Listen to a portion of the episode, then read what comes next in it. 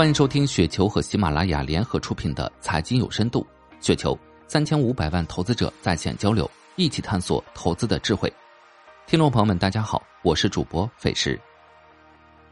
今天分享的内容名字叫“暴跌百分之五十一”，腾讯的一季度吓到你了吗？来自余生的江湖。五月十八日，腾讯公布了二零二二年第一季度的业绩，营收一千三百五十五亿。同比持平微增，规模净利润两百三十四亿，同比下滑百分之五十一，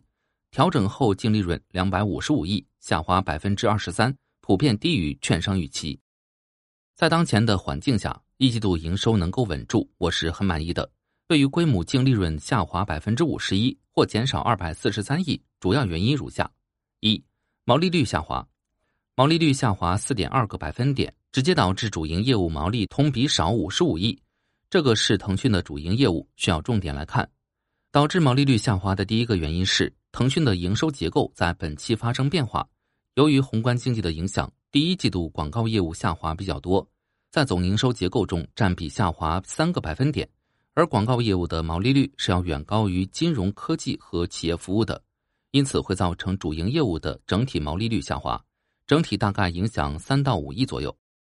第二个原因是增值业务的毛利率下滑五个百分点，由百分之五十五下滑到百分之五十，影响毛利三十二亿。在收入端，增值业务在一季度录得七百二十七亿的营收，同比持平微增。其中受制于未成年人保护，本土游戏营收下滑百分之一，而国际游戏剔除汇率因素增长百分之八。在直播方面，视频号直播营收增加，而音乐和游戏直播收入下滑。成本端上升三十五亿，百分之十一，是导致增值业务毛利率下滑的原因。而成本上升来源于视频号直播的收入分成、游戏内容成本和服务器与宽带成本的增加。其中，视频号是腾讯未来发展的三个核心方向之一。目前，视频号的发展超出我个人的预期。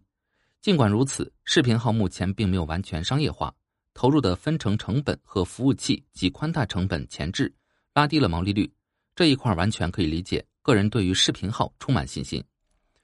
至于游戏业务，在版号放宽后，对于在研发、分发和运营都居于全球绝对领先地位的腾讯来说，未来的发展之路并没有必要悲观。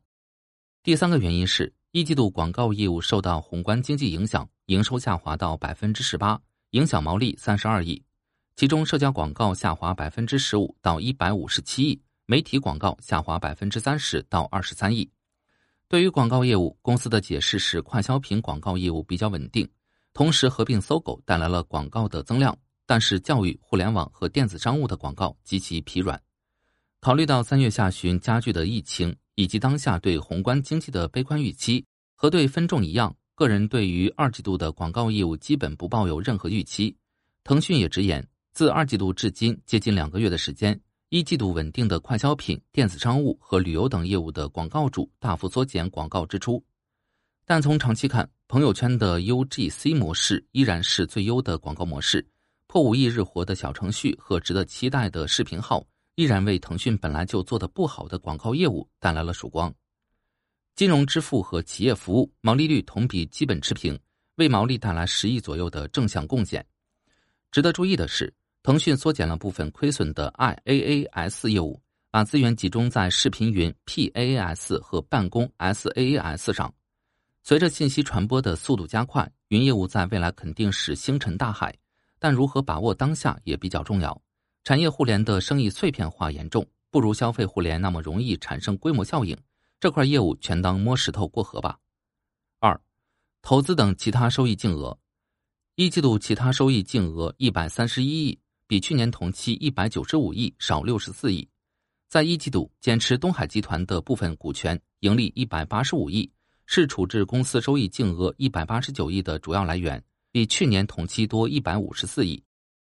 以公允价值计量，且其变动计入当期损益的金融资产部分，在本期亏损四亿，而去年同期赚一百四十七亿，少一百五十一亿，基本将第一部分的增量抵消完毕。这也反映当下的市场情况。今年一季度，尤其是三月中旬股市暴跌，今年腰斩的股票比比皆是，而去年同期也是一片歌舞升平。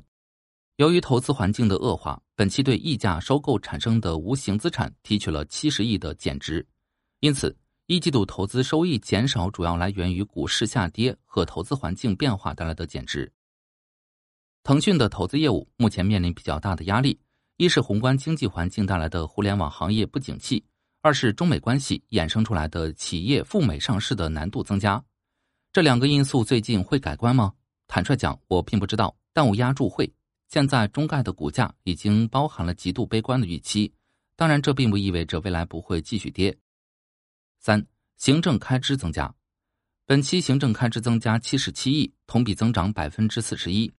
导致行政开支增加的原因是股份酬金增加、研发支出增加、员工成本增加、海外扩张成本增加。股份方面，本期支出八十一亿。比去年同期多四十四亿，是行政开支增加七十七亿的主要原因。另外，合并搜狗及海外收购带来的员工数量增加，截止到一季度期末，腾讯雇员十一点六万，比去年同期多二点七万，导致同期员工薪酬支出二百九十二亿，同比增加八十八亿。当然，随着腾讯业务的逐步调整优化，预期未来员工的数量维持在更加合理的水平。毕竟人均八万的薪酬，每年腾讯需要支出一千一百多亿的薪酬，接近营收的百分之二十。四，联合营企业亏损，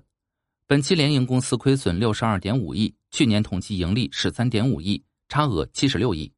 腾讯的投资多数是分散的 VC，能够真正盈利的企业很少。本次盈利的减少，腾讯解释是由于一，海外游戏企业的营收减少；二，京东出表和；三。确认交通出行领域服务公司的亏损，交通出行领域应该指的是滴滴。一声叹息。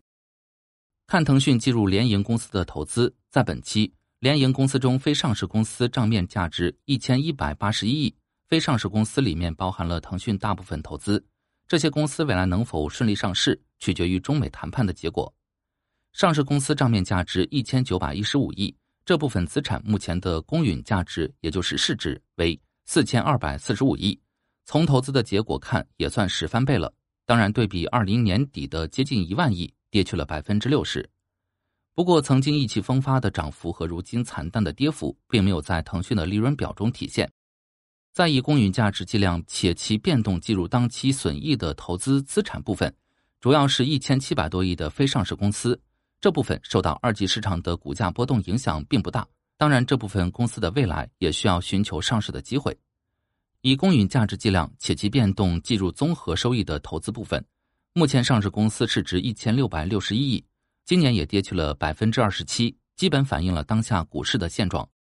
综合来看，目前腾讯投资业务中，截止到三月三十一号，上市公司的公允价值六千零七十三亿，这部分目前反映在账面上只有三千七百四十三亿。而非上市和理财部分三千三百四十一亿，腾讯的投资部分价值几何？个人认为，当下接近一万亿是非常保守的估值。整体上，腾讯的一季报确实是去年停发版号加宏观经济不景气种下的果的集中体现。